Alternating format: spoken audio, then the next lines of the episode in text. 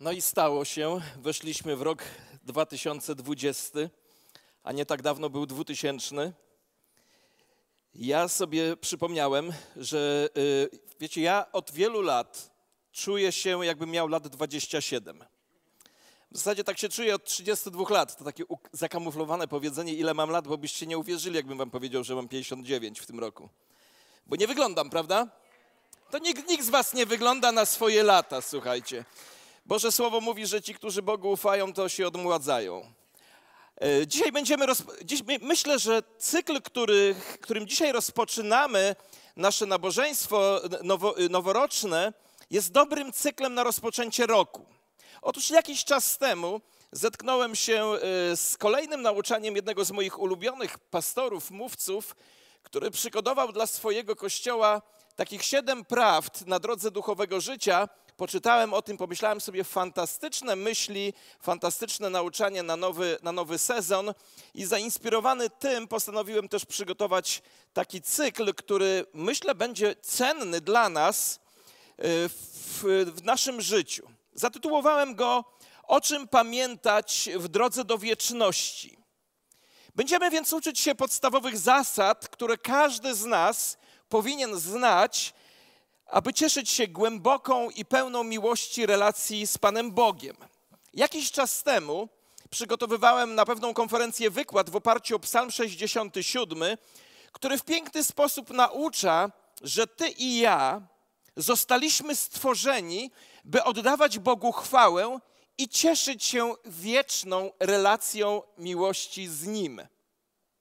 Święty Augustyn powiedział mniej więcej coś takiego. Nasze serca są niespokojne, dopóki nie znajdą w Tobie ukojenia, spoczynku. Zostaliśmy stworzeni, aby uwielbiać Boga, a przynosząc Mu chwałę, będziemy się Nim cieszyć na wieki. A gdy radujemy się z Boga, to wówczas w głęboki sposób, z pełną wdzięcznością radujemy się życiem, które On nam dał i sprawdza się wtedy słowo, Rozkoszuj się Panem, a On spełni pragnienia Twego serca. Zacznijmy więc od pytania: w jakim punkcie zaczyna się nasza duchowa podróż? A nasza duchowa podróż rozpoczyna się w miejscu uznania pierwszej, fundamentalnej zasady. A zasada ta brzmi: posłuchajcie uważnie. Nie jestem Bogiem. Bóg, Bogiem jest Bóg. To jest pierwsza fundamentalna zasada na drodze do wieczności. Nie jestem Bogiem. Bogiem jest Bóg. Powiem Wam, że to jest fantastyczna zasada. Ona wszystko reguluje, uwalnia nas od wielu rzeczy i pozwala naprawdę w pełni przeżyć fantastyczne życie. I tak właśnie zatytułowałem pierwsze nauczanie z tej serii. Nie jestem Bogiem, Bogiem jest Bóg, bo cała duchowa rzeczywistość rozpoczyna się od tej właśnie zasady. Jeśli odrzucimy tę zasadę, to nie osiągniemy tych wyżyn, które Bóg dla każdego z nas przeznaczył. A chcąc głębiej doświadczyć tej prawdy, dzisiaj będziemy przyglądali się kilku fragmentom Biblii, zarówno w Starym, jak i w Nowym Testamencie. Kto z Was słyszał o takim człowieku, który miał na imię Hiob? Podnieście ręce, kto słyszał o Hiobie. A może to może inaczej. Kto nie słyszał nigdy o Hiobie? Niewiele jest nas. Posłuchajcie, już takiego ten Hiob powiedział i jest zapisane w jego księdze. Bóg jest niezmienny. Któż go odwróci? Czego bowiem jego dusza zapragnie, to uczyni. Oto spotykamy się z człowiekiem, który ma głęboką świadomość, że nic nie jest w stanie zrobić, by samemu cokolwiek zmienić. Dlatego, mając taką świadomość, w końcówce swojej księgi Hiob, po tym jak Bóg udziela mu bardzo głębokiej teologicznej lekcji o sobie samym, o nim i o dziele stworzenia, tenże Hiob dodaje: Posłuchajcie, wiem, że Ty, Boże, wszystko możesz i że żaden Twój zamysł nie może być powstrzymany.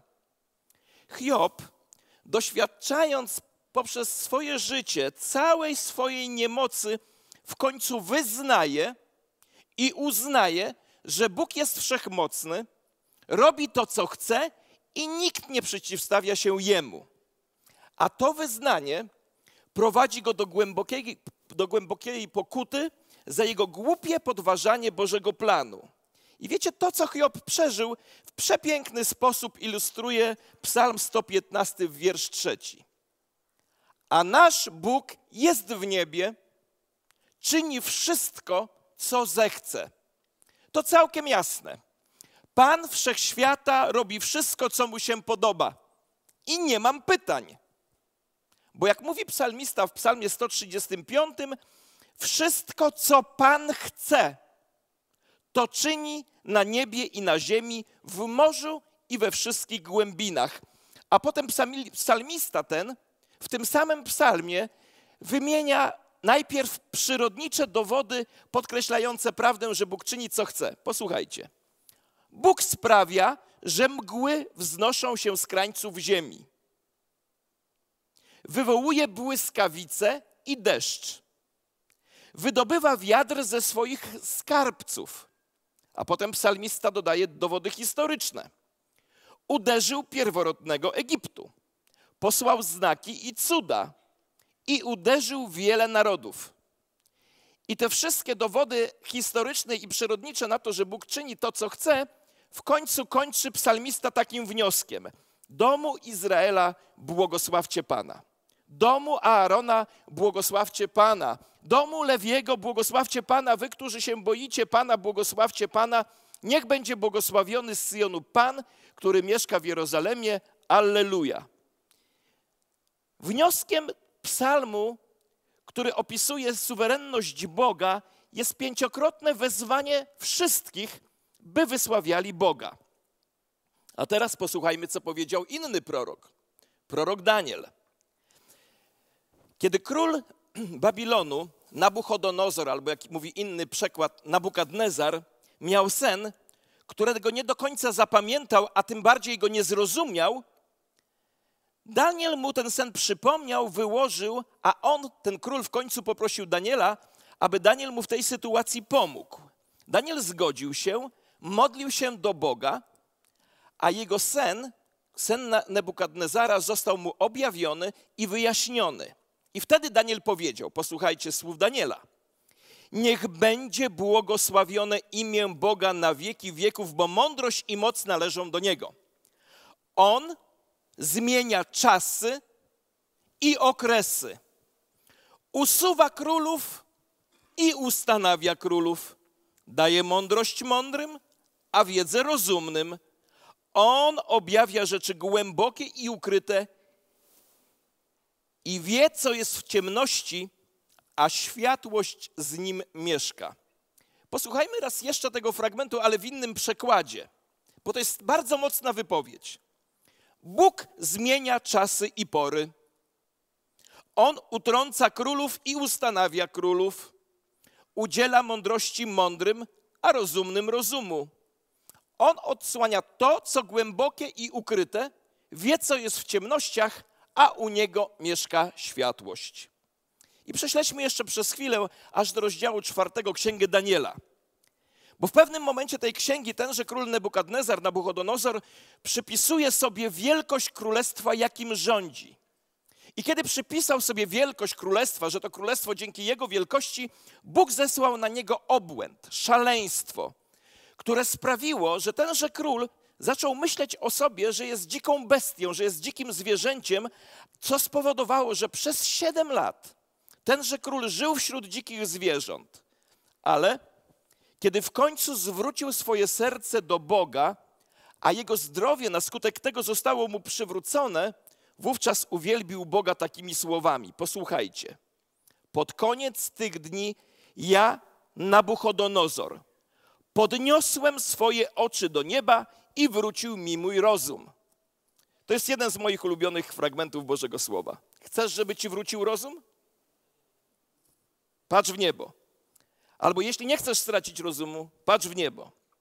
Wtedy błogosławiłem Najwyższego, gdy mi wrócił rozum, gdy zrozumiałem to, co o Bogu rozumieć powinienem, i chwaliłem Go i wysławiałem żyjącego na wieki, bo Jego władza to władza wieczna, a Jego królestwo trwa z pokolenia na pokolenie. Wszyscy mieszkańcy ziemi są uważani za nic. Według swojej woli postępuje z wojskiem niebiańskim i z mieszkańcami ziemi, a nie ma nikogo, kto by wstrzymał jego rękę lub powiedział mu, co czynisz? A teraz ja, Nabuchodonozor, chwalę i wywyższam Króla Niebios, którego wszystkie dzieła są prawdą, a jego ścieżki sprawiedliwością, a tych, którzy postępują w pysze, może on poniżyć, czego sam na własnej skórze i umyśle doświadczył. Oto pogański król odkrył trudną drogę do prawdy o Bożej suwerenności, o Bożej wolności. Kiedy jego zdrowie psychiczne zostało mu wrócone, nie waha się mówić prawdy. Bóg robi, co chce. Nawet najwięksi władcy są dla niego niczym. Nikt nie może kwestionować tego, co robi Bóg. Wszystko, co robi Bóg, jest słuszne i Pan wie, jak ukrócić pychę. Trudno byłoby znaleźć jaśniejsze stwierdzenie powyższej, tej pierwszej zasady, że nie my jesteśmy bogami, tylko Bóg jest Bogiem, niż słowa apostoła Pawła. Posłuchajcie. O głębokości bogactwa, zarówno mądrości, jak i poznania Boga, jak niezbadane są Jego wyroki i niedocieczone Jego drogi. Któż bowiem poznał myśl Pana, albo kto był Jego doradcą? Lub kto pierwszy mu coś dał, aby otrzymać odpłatę? Z Niego bowiem przez Niego i w Nim jest wszystko, Jemu chwała na wieki. Amen. Wiecie, ten Pawłowy tekst jest niezwykły, bo to jest tekst wspaniałego uwielbienia Boga, który jest zakończeniem Pawłowej prezentacji Ewangelii Bożej jako odpowiedzi na grzech człowieka i prezentacji przyszłych planów Bożych dla Izraela. Nikt nie mógł przewidzieć, jak Bóg zareaguje na grzech ludzkości, na ludzki bunt. Nikt nie daje Bogu porady. Nikt nie może prześledzić Jego ścieżek przez rozgwieżdżone niebo. Bóg nigdy nie jest nikomu nic winien. Bóg nie jest dłużnikiem kogokolwiek. Wszystko pochodzi od Niego, wszystko jest przez Niego i wszystko jest dla Niego. I tylko On jest godzien chwały, a nas Bóg wybrał w Chrystusie według swego z góry określonego planu. W nim, mówi apostoł Paweł, dostąpiliśmy udziału przeznaczeni według postanowienia tego, który dokonuje wszystkiego według rady swojej woli. Posłuchajcie tego uważnie. Jak mówię, posłuchajcie tego uważnie, to naprawdę posłuchajcie uważnie. W całym wszechświecie wszystko jest spowodowane przez Boga lub dozwolone przez Boga. W całym wszechświecie wszystko jest albo spowodowane przez Boga, albo dozwolone przez Boga. Nic nigdy po prostu się nie dzieje. I nic nie jest spowodowane przez kogoś lub coś poza kontrolą Boga. Nie ma sprawy, która by się Bogu wymknęła spod kontroli. Niektóre rzeczy bezpośrednio On powoduje, inne rzeczy On dozwala. Wszystkie rzeczy w niebie i na ziemi są kontrolowane przez Boga. Nawet diabeł nie może uczynić nic bez Bożego pozwolenia. Dlatego apostoł Paweł może ogłosić, że wszystko od samego początku dzieje się tak, jak zaplanował Bóg. A apostoł Jan w ostatniej księdze Biblii, w Apokalipsie, ma taką wizję. Usłyszałem jakby głos wielkiego tłumu i jakby głos wielu wód i jakby głos potężnych gromów mówiących Alleluja, bo objął królestwo Pan Bóg Wszechmogący. Cieszmy się i radujmy i oddajmy Mu chwałę, bo nadeszło wesele baranka, a jego małżonka się przygotowała. Kiedy Chrystus przyjdzie z powrotem na ten świat, to wówczas cały świat wyraźnie będzie widział to, co my teraz wiemy przez wiarę. Nasz Bóg króluje. On panuje nad wszystkim. Panuje w każdej sytuacji. Panuje w najlepszym i najgorszym, co nam się przydarza. Panuje nad swoimi przyjaciółmi, panuje nawet nad swoimi nieprzyjaciółmi. Panuje w niebie i na ziemi. Panuje nad tymi, którzy w Niego wątpią i zaprzeczają Jego istnieniu. Panuje nad tymi, którzy podążają za innymi bogami i innymi religiami. Nasz Bóg panuje. Świat tego jeszcze nie widzi, ale prawda jest niezmienna. Bóg nasz króluje. Powiem wam historię. Mój przyjaciel, to było wiele lat temu, za czasów głębokiej komuny, odebrał to, że mam, że mam powołanie do tego, żeby pojechać do szkoły biblijnej do Kanady, tam na tę część taką zimną. To były czasy, kiedy paszport nie należał do ciebie, tylko należał do władzy, więc musiał udać się do, do Wojewódzkiego Urzędu Spraw Wewnętrznych, żeby zdobyć paszport. Wówczas pułkownik Służby Bezpieczeństwa, czy tego pracujący w tym wydziale, powiedział mu tak: Jestem ateistą i nie myśl, że dostaniesz paszport i wyjedziesz za granicę. Absolutnie tego nie będzie. Nie wyjedziesz, nie pojedziesz do żadnej szkoły. A mój kolega mówi, że nie wie, miał 18 lat. Mówi, nie wie, jak to się stało, ale spojrzał na tego pułkownika i powiedział tak: Jeśli Bóg mój chce, żebym tam pojechał, to nawet taki ktoś jak Pan nie będzie mógł te, w tym mu przeszkodzić. I wyszedł. Osiemnastolatek ze spotkania z pułkownikiem służby bezpieczeństwa. Po trzech dniach dzwoni do niego telefon, żeby zgłosił się do Urzędu Spraw Wewnętrznych. Przyszedł, a ten pułkownik powiedział mu tak, wręczając mu paszport. Nie wierzę w Boga, ale chcę spać spokojnie, bo już od trzech dni nie śpię. Pan króluje! Nasz Bóg panuje. Świat jeszcze tego nie widzi, ale prawda jest niezmienna. Bóg nasz króluje. Czy wiecie, co jest niezwykłe?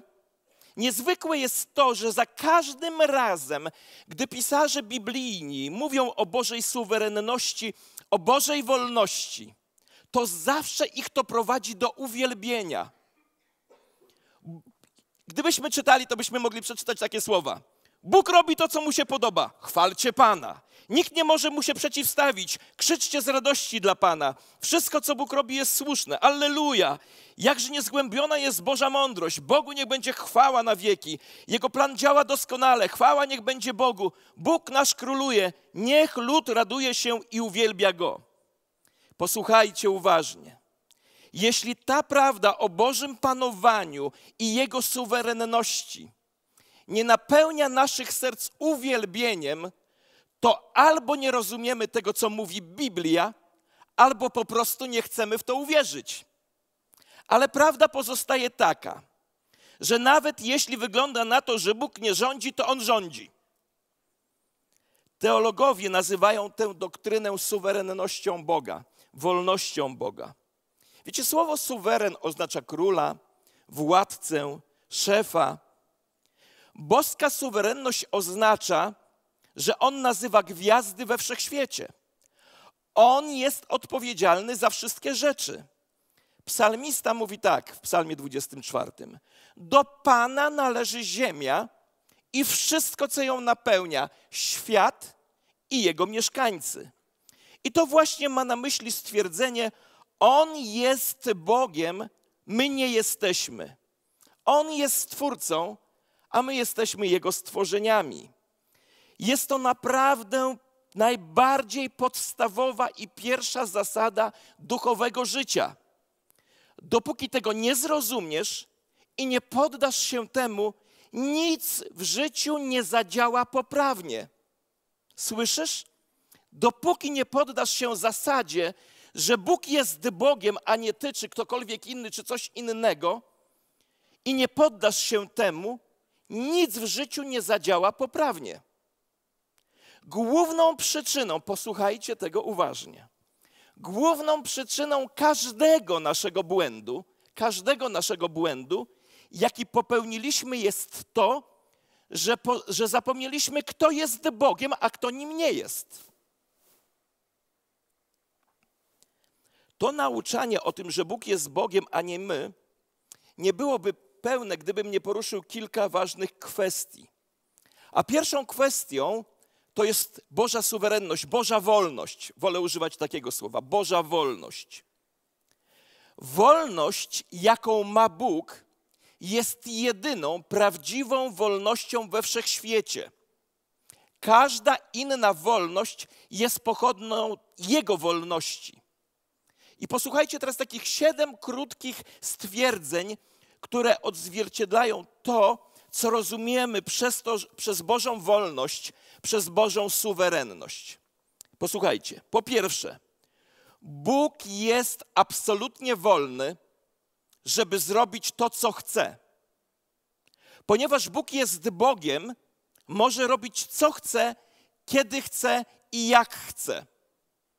Jeśli chce stworzyć planetę, galaktykę, a nawet inny wszechświat, po prostu mówi słowo i to się dzieje. Jest naprawdę wolnym w absolutnym tego słowa znaczeniu. Oto dlaczego ogłosił się Mojżeszowi, przedstawiając mu się: Jestem, który jestem. Bóg jest wieczny, samoistniejący i całkowicie samowystarczalny. Istnieje całkowicie poza stworzonym przez siebie wszechświatem. Po drugie, Bóg ma prawo radzić sobie z nami w dowolny sposób.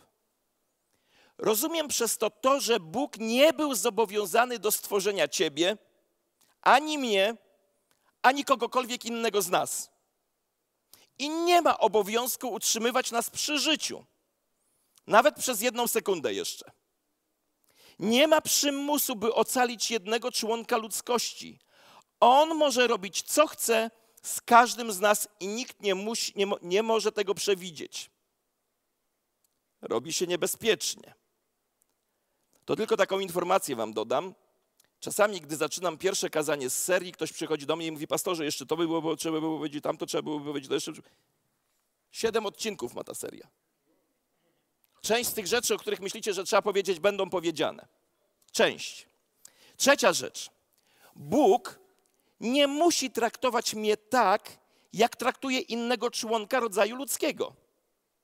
Wiecie, wielu ludzi się z tym boryka, ponieważ myślą, że ponieważ Bóg zrobił coś dla przyjaciela, coś dla bliźniego lub kogoś bliskiego, to Bóg musi być zobowiązany do zrobienia tego samego dla nich. Ale to nie działa w taki sposób. Bóg może wyzwolić ciebie z jakiejś choroby w taki sposób, a kogoś innego w inny sposób, lub odwrotnie. Dlatego zazdrość wobec bliźniego, że ma coś, czego ty nie masz, jest stratą czasu ponieważ Bóg traktuje nas jak jednostki, a nie jak grupy. Prawda jest taka, że może zrobić dla ciebie dokładnie to, co zrobił dla kogoś innego, albo może zrobić więcej, albo może zrobić mniej, albo może zrobić zupełnie coś innego. On jest Bogiem. On może poradzić sobie, poradzić sobie z nami tak, jak chce. Po czwarte, Bóg nie musi traktować mnie dzisiaj tak, jak potraktował mnie wczoraj. I tę zasadę należy dokładnie określić, ponieważ Boży charakter się nigdy nie zmienia.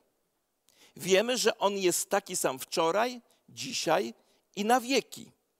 Jest zawsze łaskawy, jest zawsze kochający, jest zawsze święty i zawsze sprawiedliwy. Jego drogi są zawsze doskonałe. Nie oznacza to jednak, że to, co przydarzyło mi się wczoraj, jest wzorem lub gwarancją tego, co stanie się jutro. Boży charakter i jego miłość się nie zmieniają. W jaki sposób ta łaska, wierność i miłość są wyrażane, zmienia się z dnia na dzień. Któregoś dnia potrzebujemy odpowiedzi na modlitwę i odpowiedź przychodzi błyskawicznie. Innego dnia mogę być w dolinie cierpienia, czekając długo na Pana, aby mnie wybawił.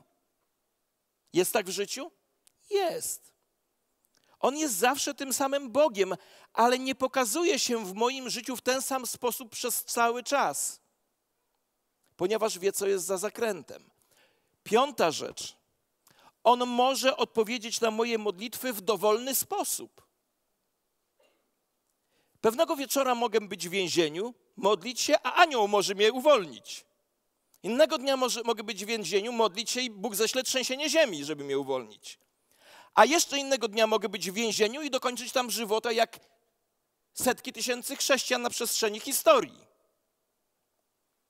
Nasz Bóg jest nieskończenie, nieskończenie twórczy w sposobie, w jaki nas traktuje, gdy prowadzi nas w duchowej dojrzałości. Są jasne dni i są ciemne noce, a obie są od Pana. Po szóste, Bóg nie będzie tolerował żadnych rywali o swój tron. Nie będziesz miał bogów innych obok mnie, czytamy w przykazaniach. Żadnych innych bogów i kropka. Bóg jest numer jeden, jeśli chodzi o boskość, nie ma numeru drugiego. I siódma rzecz. Bóg nie jest zobowiązany do spełnienia moich oczekiwań lub tłumaczenia się ze swoich decyzji. Nie jest zobowiązany. I to może być jedno z najważniejszych stwierdzeń dotyczących Bożej wolności. Bóg nie zobowiązuje się do zrobienia tego, czego oczekujemy od Niego. I w rzeczywistości Bóg zaskakiwał ludzi na przełomie całej historii. Wyrzucił Adama i Ewę z Edenu, a następnie ich ubrał, by zakryć ich nagość. Wysłał powódź, a potem dał tęczę. Jezus skarcił Piotra, ale pozwolił mu także zobaczyć przemienienie. Przepowiedział zdradę Piotra i przywrócił go do służby, a następnie przewidział sposób, w jaki Piotr umrze. Wszystko stało się tak, jak obiecał Bóg, ale nic nie działało tak, jak się tego spodziewano. On jest Bogiem wielkich niespodzianek i nie musi się nam tłumaczyć. Jest wiele pytań, które chcielibyśmy, chcielibyśmy mu zadać. Niemal zawsze nasze pytania koncentrują się wokół cierpienia, smutku, śmierci bliskich, chwil osobistego rozczarowania, ale posłuchajcie tej prawdy. Rzeczy tajemne należą do Pana, naszego Boga, a objawione do nas i naszych synów na wieki. Bóg jest o wiele większy niż sobie wyobrażamy. Jego obecność wypełnia wszechświat. On jest potężniejszy niż my wiemy, mądrzejszy niż cała mądrość najmądrzejszych mężczyzn i kobiet. Jego miłość jest poza ludzkim zrozumieniem, Jego łaska nie ma granic, Jego świętość jest nieskończona. A Jego drogi są nieznane. On jest prawdziwym Bogiem. On nie ma początku ani końca. Stworzył wszystkie rzeczy. I wszystkie rzeczy istnieją dzięki Jego boskiej mocy. Bóg nie ma rówieśników. Nikt nie daje mu rady. Nikt nie może go w pełni zrozumieć. Jest doskonały we wszystkich swoich doskonałościach. I posłuchajcie tego. On nie stworzył nas z powodu jakiegoś braku, który miał w sobie, tak jakby Bóg był samotny przekonanie lub niedowierzanie rodzaju ludzkiego nie może zmienić rzeczywistość dotyczącą tego, kim on jest. Wierzyć w Niego, gdy wierzymy w Niego, nie dodaje mu to doskonałości. Gdy wątpimy w Niego, nic mu z tej doskonałości nie zabieramy. Wiecie, dla mnie cudownym odkryciem było to, że jako pastor nie muszę bronić Pana Boga. On przez cały czas rządzi wszystkimi rzeczami. Nic nie umknie Jego uwadze. Nic nie jest poza Jego kontrolą. On jest poza czasem i przestrzenią, ale je kontroluje. Wiecie, jak ja sobie lubię wyobrażać? Ja mam wyobraźnię. Ja sobie wyobrażam w taki sposób, że Pan Bóg siedzi przed takim telewizorem, spogląda w lewo, a tam bitwa pod Grunwaldem. Potem spogląda i widzi nasze nabożeństwo dzisiaj. Potem spogląda tam i widzi to, co będzie za miesiąc. On jest poza czasem i poza przestrzenią. On, on jest ponad tym wszystkim. Ja nie wiem, czy tak jest, ale ja tak sobie lubię to wyobrażać. Rawi Zachariasz, chrześcijański filozof, teolog, logik, kaznodzieja powiedział tak. Czas jest pędzelkiem, którym Bóg maluje swoją opowieść na płótnie ludzkiej historii. A wieczność jest perspektywą, z której patrzymy na ten obraz. Piękny, piękna ilustracja. To jest nasz Bóg. Kiedy zastanawiamy się nad Bogiem, w końcu dochodzimy do bardzo ważnej prawdy. Bóg nie potrzebuje nas do niczego. Niektórym się to nie podoba, ale taka jest prawda. Bóg nie potrzebuje nas do niczego. W głębi duszy większość z nas chce poczuć, że jesteśmy ważni i potrzebni. I lubimy myśleć, że Bóg nas potrzebował i dlatego nas stworzył. On nas nie stworzył, ponieważ był samotny i nie zbawił nas, ponieważ niebo było puste. On nie potrzebuje naszego oddawania czci, naszego posłuszeństwa, służby misyjnej modlitwy, ani niczego, co robimy, aby być z Bogiem. Posłuchajcie. To, że Bóg nas stworzył, jest aktem Jego suwerennej woli. To, że jesteśmy zbawieni, jest cudem suwerennej łaski. To, że przyjmuje nasze uwielbienie i nagradza nasze posłuszeństwo, jest cudem Jego suwerennej miłości. Jeśli to uchwycimy, wówczas nasza duma zniknie i dojdziemy do miejsca, w którym zrozumiemy, że w nas nie ma nic dobrego. Jezus to powiedział. Skoro więc wy, którzy jesteście źli, nie ma w nas nic dobrego, poza Bożą życzliwością nie ma powodu, aby nas w ogóle wykorzystywał. Wiecie, jakie to jest uwalniające? Jeśli Bóg potrzebuje nas do wykonania swojej pracy, to tylko dlatego, że zdecydował, aby działać przez nas, aby wypełnić swoją wolę. Ponieważ Bóg jest Bogiem, mógł ustanowić wszechświat zupełnie w inny sposób. Posłuchajcie tego. Jesteśmy błogosławieni ponad miarę. Przez to, że Bóg pozwala na uwielbianie Go, na służenie Mu, na głoszenie Jego chwały narodom. Biblia jest pełna prawdy o naszym niebiańskim Ojcu. W trakcie tej serii będziemy dużo mówić o miłosierdziu i Jego łasce. Jednak w tej pierwszej części ważne jest, abyśmy mocno ukruntowali się w prawdzie absolutnej, niekwestionowanej, dotyczącej Bożej suwerenności. Posłuchajcie. Bóg robi dokładnie to, co mu się podoba, przez cały czas, wszędzie, w każdej sytuacji, we wszystkich częściach wszechświata. Jego ostateczna wola jest zawsze wykonywana. On jest Bogiem, my nie i tak musi być. A teraz ostatnia już rzecz. Jak zareagujemy jak odpowiemy na Bożą wolność, na Bożą suwerenność. Jeśli dobrze zrozumiemy, że Bóg jest wolny, że Bóg jest suwerenny w swoim działaniu, czyli robi to, co zechce, to powinno nas doprowadzić do głębokiego zaufania Jemu, nawet pośród niewyobrażalnych tragedii. Wiecie, ludzie, którzy zrozumieli to, że Bogu nic się spoza kontroli nie wymyka, że On jest suwerennym Bogiem, że czyni to, co zechce, to nawet w najgorszych swoich cierpieniach, w największym bólu i w największych prześladowaniach byli gotowi oddać za to życie, bo wiedzieli, że Pan jest królem i że śmierć niczego nie zmieni, wręcz przeciwnie, przeniesie ich do innej perspektywy, perspektywy wieczności. I gdy zdajemy sobie z tego sprawę, że Bóg jest suwerenny i wolny w swoich decyzjach, to powinno nas w końcu uczynić odważnymi w naszym świadectwie i mocnymi w naszych modlitwach. A jeśli w to uwierzymy, to znajdziemy siłę, aby wytrwać w długim życiowym dystansie, wiedząc, że nawet nasze głupie błędy nie mogą przekreślić Jego planów względem nas. Bo gdyby nasze głupie błędy przekreślały Jego plany, Dzisiaj by nas tu nie było, a jeśli byśmy byli, to byśmy marnowali czas. Wiecie, istnieje fundamentalny wybór, który każdy z nas musi wykonać każdego dnia. Możemy odrzucić pierwszą zasadę, która mówi: Bóg jest Bogiem, nie my, i zdecydować się z tą zasadą walczyć. Ale bunt ten prowadzi nieuchronnie do gniewu, do goryczy, do rozpaczy i ostatecznie do zatwardziałego serca. Możemy jednak dokonać innego wyboru.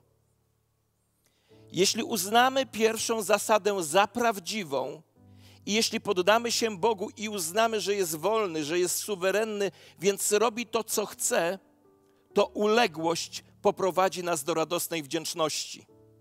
Tak jak to było w psalmach, które cytowałem. Prawda o Bożej wolności powinna nas prowadzić do uwielbienia. Jeśli nie, to nie w pełni rozumiemy nauczanie biblijne. I nie chodzi o to, że będziemy chwalić Boga za ból i smutek wokół nas lub za grzeszne czyny innych. Nie, nie o to chodzi. Ale będziemy wielbić Boga za to, że jest w stanie pracować przez wszystko, co się dzieje, zarówno dobro, jak i zło, aby pełnić swoją wolę, abyśmy stali się bardziej podobni do Chrystusa, bo taka jest wola Boża względem nas. I wówczas zaczynamy rozumieć wielką prawdę Pisma Świętego, że Bóg wszystko współdziała, że wszystko współdziała dla dobra tych, którzy miłują Boga, to jest tych, którzy są powołani według postanowienia Boga. To są nasze wybory w odniesieniu do pierwszej zasady duchowego życia. Psalm 115 raz jeszcze. Nasz Bóg jest w niebie, robi to, co mu się podoba. Wiecie, prawda o Bożej suwerenności, o Bożej wolności oznacza, że to, co się z nami dzieje, było i jest częścią Bożego planu. A rebelia względem tej zasady prowadzi do zniewolenia. Nic nigdzie we wszechświecie nie dzieje się przez przypadek. Nie ma czegoś takiego jak los szczęścia czy przypadek. Bóg działa we wszystkich rzeczach przez cały czas, aby spełnić swoją wolę we wszechświecie. Robi to, co mu się podoba. I powiem Wam tak, patrząc na moje własne życie, rozumiem, dlaczego niektórzy ludzie buntują się przeciwko Bożej suwerenności, Bożej wolności. Wiecie, dlaczego my się buntujemy przeciwko Bożej wolności, Bożej suwerenności, czyli, do Boże, czyli buntujemy się przeciwko Bożemu prawu do zrobienia, co jemu, się, co jemu się podoba? Wiecie, dlaczego się buntujemy przeciwko temu? Paradoks, paradoks polega na tym, że ludzie, którzy buntują się przeciwko Bogu, zwykle robią to w imię wolności. Chcą wolności, chcą iść własną drogą, podążać za własnymi pragnieniami, robić co chcą, kiedy chcą i z kim chcą. I jak na ironię, tego rodzaju wolność prowadzi tylko do niewolnictwa. W końcu zostają zniewoleni przez grzech, przykuci do uzależniających zachowań, zamknięci w więzieniu nieubłagalnego poczucia winy i wstydu. Nie ma wolności w buncie przeciwko Boga. Bogu jest tylko niewola. Kiedyś o tym opowiadałem. To było 37 lat temu. Byłem już któryś rok na studiach.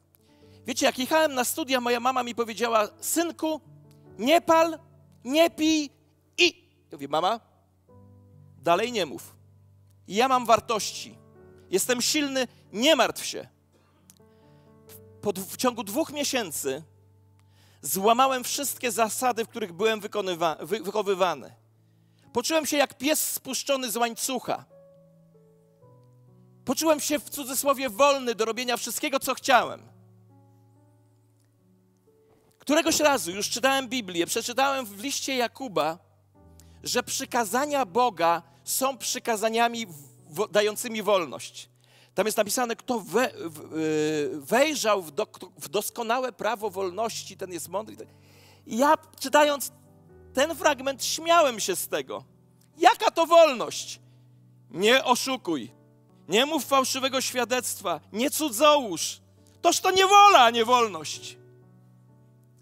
I któregoś pięknego dnia, to było na trzecim roku, siedziałem na ławce przed uczelnią bo właśnie dostałem informację, że do końca życia będę musiał po, yy, ponosić konsekwencje złamania Bożego prawa. Że, że będę ponosił to do końca życia, że już moje decyzje, moje marzenia, moje plany, moje pragnienia nie będą mogły być do końca zrealizowane przez to, że uczyniłem coś, czego konsekwencje będą się za mną wlekły do końca moich dni. Pamiętam, jak moi przyjaciele szli na uczelnię uśmiechnięci, wolni, zadowoleni, a ja siedziałem i płakałem, bo wiedziałem, że przez to, że złamałem prawo, które miało mi, które jest prawem wolności, w imię wolności je złamałem, sprawia, że już nigdy nie będę wolny w swoich decyzjach, że będę musiał je podporządkowywać temu, że ponoszę konsekwencje za moje niemoralne życie. Bóg jest Bogiem wolności. I nie ma wolności w buncie przeciwko Bogu, jest tylko niewola. Ale kiedy poddajemy się naszemu Ojcu Niebiańskiemu, kiedy w końcu mówimy Mu, Panie, jesteś Bogiem, a ja nim nie jestem, kiedy kłaniamy się przed Nim, nawet przez nasze łzy, to wtedy odkrywamy prawdziwą wolność. I właśnie to Jezus miał na myśli, mówiąc: Poznacie prawdę, a prawda was wyswobodzi. To właśnie Jezus miał na myśli, że kiedy uznasz Boga Bogiem i wszystko, co On mówi, przyjmiesz jako prawdę, to wtedy ta prawda Ciebie wyswobodzi. Ci, których Syn uwolnił, są rzeczywiście wolni. Naszym podstawowym problemem jest to, że nie pozwoliliśmy Bogu zasiąść na tronie naszego życia. I nic dziwnego, że jesteśmy tak nieszczęśliwi, sfrustrowani i niespełnieni. Nic dziwnego, że nasze życie nie działa dobrze. O ileż lepsze byłoby uznać i powiedzieć za psalmistą: Pójdźmy, oddajmy pokłon i uklęknijmy przed Panem naszym Stwórcą. Nadchodzi dzień, w którym każde kolano się ukłoni. Każdy język wyzna, że Jezus Chrystus jest Panem ku chwale Boga Ojca. Zanim jednak ten dzień nadejdzie, dlaczego nie pochylisz się teraz, by wyznać, że Bóg jest Bogiem, a Jezus Chrystus Twoim Panem? Pan jest Bogiem i nie ma innego. Uczyń to swoim publicznym wyznaniem wiary.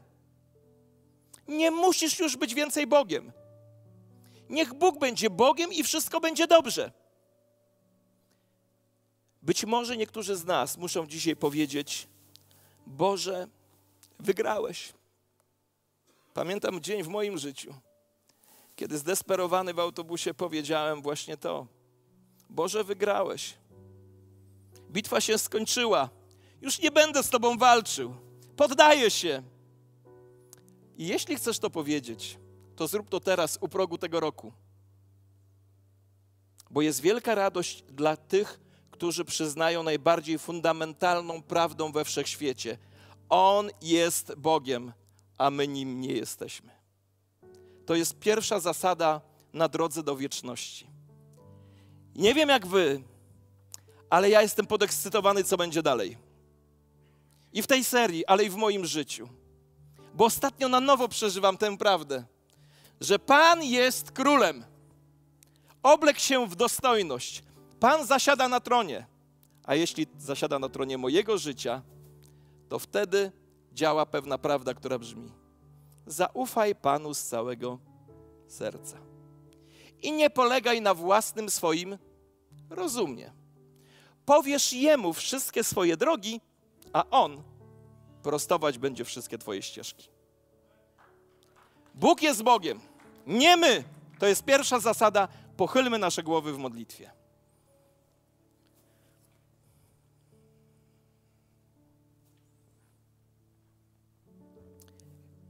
Wierzę, że Duch Święty dzisiaj pracuje w naszych sercach. Miejmy zamknięte oczy, pochylone głowy. Duch Święty dzisiaj pracuje tutaj. Duch Święty dzisiaj chce, byś